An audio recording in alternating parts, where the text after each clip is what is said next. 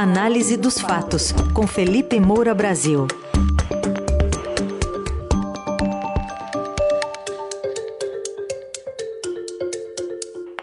Hoje em destaque, Cabral solto, mas será que ele pode passear por aí sem ser importunado por ninguém? Também vamos falar sobre a retomada da discussão da prisão em segunda instância e da autonomia do Banco Central defendida pelos presidentes da Câmara e do Senado. Oi, Felipe, bom dia. Salve, salve, Heisen, Carol, equipe da Eldorado FM, melhores ouvintes, sempre um prazer falar com vocês, sextou. Bom dia, Felipe. Bom, temos aqui uma decisão da primeira sessão especializada do Tribunal Regional Federal da Segunda Região, que diz que o ex-governador Sérgio Cabral será liberado até da prisão domiciliar, mas não inocentado. Nos 23 processos em que foi condenado, não houve trânsito em julgado, ou seja, ainda cabe recurso. Somadas, as penas chegavam a 425 anos e 20 dias de prisão. Mas, para a Justiça, ele vai poder sair com a tornozeleira eletrônica. Sérgio Cabral conseguiu ontem a revogação da última prisão preventiva que ainda valia contra ele. E o ponto aqui é que se combate, principalmente nos tribunais superiores, o alongamento da prisão preventiva, mas não se combate a lentidão do Poder Judiciário para julgar. Então é muito cômodo para aquelas pessoas que são os supostos garantistas, você combater que uma autoridade pública que tanto roubou no governo, como é o caso do Sérgio Cabral no Rio de Janeiro, fique presa por muito tempo na fase de investigação, mas você não mova uma palha, né, mundos e fundos, para que o julgamento, o processo, vá passando de instância por instância muito mais rápido, para que possa haver rapidamente o trânsito em julgado. É tudo muito lento, então eles vão para responder em liberdade, eles saem da prisão para responder em liberdade e ficam em liberdade durante anos e anos e anos, pagando advogados caros, né, sabe-se lá com que dinheiro, e ficam numa boa, entende? Enquanto no Brasil você tem um monte de gente pobre que não tem dinheiro para pagar advogado até a última instância, que fica preso mesmo, né? E eventualmente essas pessoas nem sequer são julgadas, porque dentro do Poder Judiciário você tem manobra para cá, você tem manobra para lá, até o caso prescrever.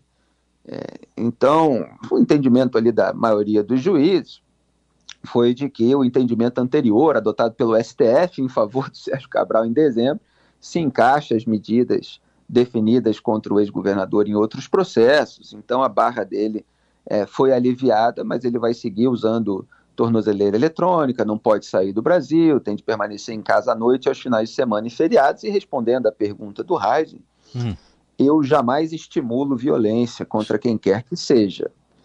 E eu sempre digo, nos casos de hostilidade pública, que a vaia é suficiente. Então, não é para as pessoas xingarem, não é para as pessoas gerarem uma tensão que possa resultar em violência. Mas tomara que as pessoas saibam simplesmente vaiar o Sérgio Cabral, porque é necessário. Essa história de ele circular como se fosse um cidadão comum, é muito revoltante para quem é do Rio de Janeiro. Então, que ele não sofra nenhum ataque, nenhuma violência, mas eu acho a vaia bastante pedagógica e educativa. Agora eu quero lembrar um ponto importante, até para manter a coerência em relação a tudo que eu falei no governo Bolsonaro, que o Lula é um aliado histórico e cabo eleitoral em diversas eleições do Sérgio Cabral. Tem um vídeo meu, inclusive, no YouTube, de anos atrás. Eu vou mostrar aqui só um trecho, que é o histórico de Lula como cabo eleitoral. Vamos ouvir o que o Lula falava sobre o ex-governador do Rio, que foi pego aí roubando em todas as áreas do governo, lavando dinheiro sujo em joias, né, porque você reduz ali o volume e mantém, né, um valor muito alto. E aos poucos foi admitindo as suas culpas. No começo negava, depois dizia que era só caixa 2, depois começou a admitir propina. Pode soltar.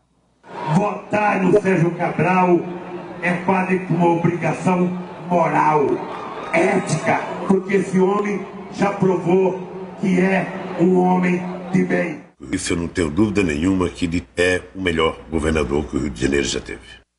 Bom, esse aí é o Lula falando do Sérgio Cabral. Por que eu estou dizendo isso? Porque uma das magistradas que se posicionaram a favor do pedido do Cabral foi a desembargadora Simone Schreiber, que disse que o clamor público não deve ser um fator determinante na análise, estava pronta para eventuais críticas da opinião pública, fez aquilo que o Gilmar Mendes costuma fazer no STF, não podemos nos guiar pela opinião pública, etc., afetando ali as tecnicalidades.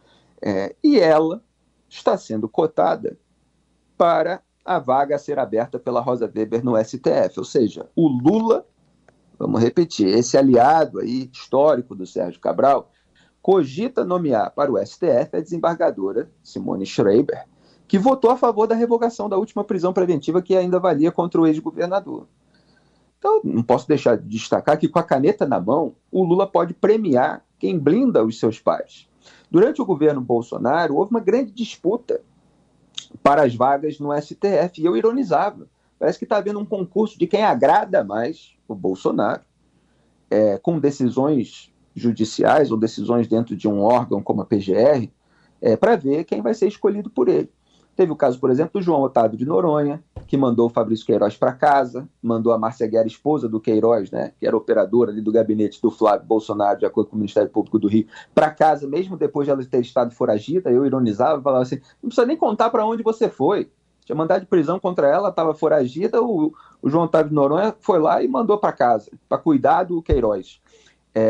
Deu várias decisões favoráveis à família Bolsonaro, foi muito questionado na época, e tinha notícia de que ele estava querendo vaga no STF, que o Bolsonaro cogitava, se em caso de reeleição, colocar na terceira indicação dele, né? A primeira foi o Cássio Nunes Marques, que era indicação do Ciro Nogueira, o Centrão queria ser blindado e conseguiu, assim como o Flávio. O Cássio Nunes Marques votou para blindar todo mundo.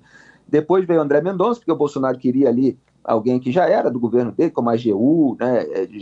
já tinha sido ministro da Justiça e Segurança Pública, e tinha aquele pretexto de ser terrivelmente evangélico. Eu sempre apontei que era da cota da impunidade, né? Como ele aliviou a barra do Silas Câmara, um deputado bolsonarista acusado de rachadinha. Mas você tinha disputa entre João Otávio de Noronha, o Augusto Ares, criticado pela blindagem do Bolsonaro ao longo do governo, e ainda tinha o Ney Bello, né, que também, várias reportagens mostrando como ele virou amigo do Flávio Bolsonaro, como ele tentava se dar decisões favoráveis ali nos últimos 3 anos ao bolsonarismo, era o candidato do Gilmar, inclusive, mas o Cássio Nunes Marques não queria o Ney Bello, porque tinha uma rixa pessoal, porque o Ney Bello tinha feito, supostamente, uma campanha contra ele, etc. Então, você tem muita gente que quer a vaga e que faz isso, né? Tinha no governo Bolsonaro, de acordo com todas as reportagens da imprensa. Agora, acho curioso, não posso deixar de apontar, que o Lula, parceirão do Sérgio Cabral, queira cogite botar no STF a desembargadora que votou a favor do Cabral. Bom, aproveitando que a gente está falando de prisões, Felipe, uma proposta aí que volta a circular da retomada da prisão em segunda instância, agora... 2 novos parlamentares, né, discutem isso, Deltan Dallagnol e Sérgio Moro. Mas como isso pode prosperar num ambiente que eu digo é o Congresso, em que talvez não tenha tanta gente interessada em prisão após segunda instância por motivos particulares, talvez? Exatamente, você tocou no ponto da questão. A possibilidade disso prosperar, ela é remota, né, praticamente impossível. Quando o Supremo derrubou a prisão após condenação em segunda instância, que coincidentemente, o Brasil é muito curioso, né?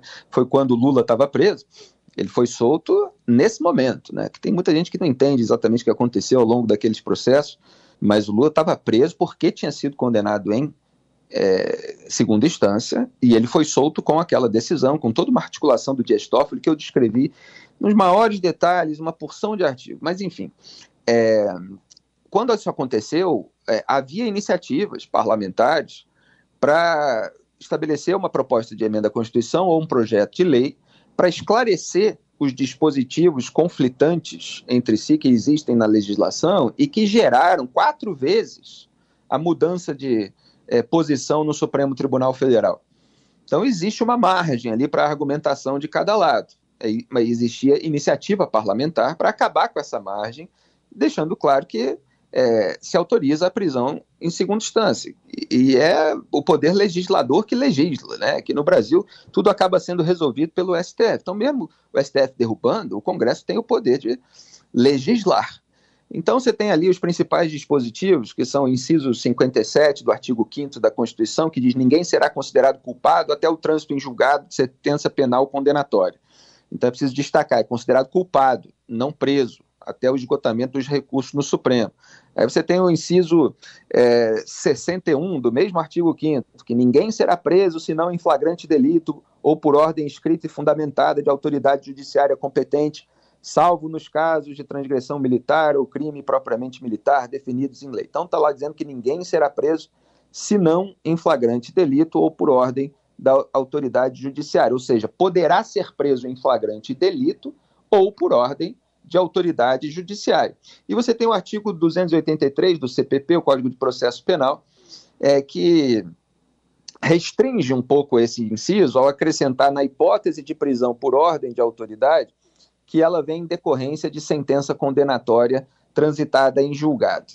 Isso aqui é complicado de explicar muito rapidamente. Quem quiser se aprofundar, tem o meu artigo antigo Bandidos à Solta, e que eu mostrei como votou o ministro Luiz Roberto Barroso, por exemplo, que era a favor da prisão em segunda instância, mostrando que esse artigo do CPP não serve para impedir por fundamento diretamente constitucional, porque não há base nos incisos do artigo 5º da Constituição para impedir essa medida, pois a ordem constitucional brasileira não exige trânsito em julgado para decretação de prisão. O que se exige é a ordem escrita e fundamentada da autoridade competente.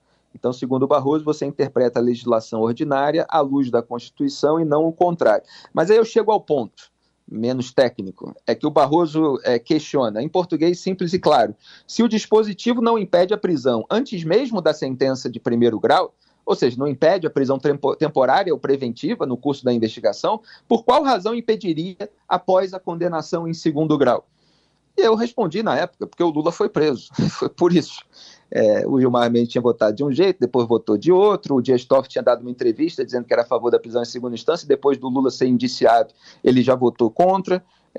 Tudo isso eu acompanhei. Agora vamos ver se o Sérgio Moro e Deltan Dallagnol conseguem, pelo menos, causar alguma irritação ali nos parlamentares. E quando houve essa discussão sobre PEC ou PL, o partido do Bolsonaro, que também se chama PL, né, mas é uma outra sigla, Partido Liberal, que também de liberal não tem nada, trocou os membros da comissão que eram favoráveis à prisão em segunda instância e botou gente contra para derrubar a medida. Então você vê que há um absoluto desinteresse da velha política em aprovar isso, porque nada move mais Brasília do que o medo de ser preso. Tudo bem, fechamos a semana. A coluna de hoje daqui a pouco estará no radioeldorado.com.br, também nas plataformas de áudio. Obrigado, Felipe. Até segunda. Obrigado a todos. Um grande abraço. Tchau.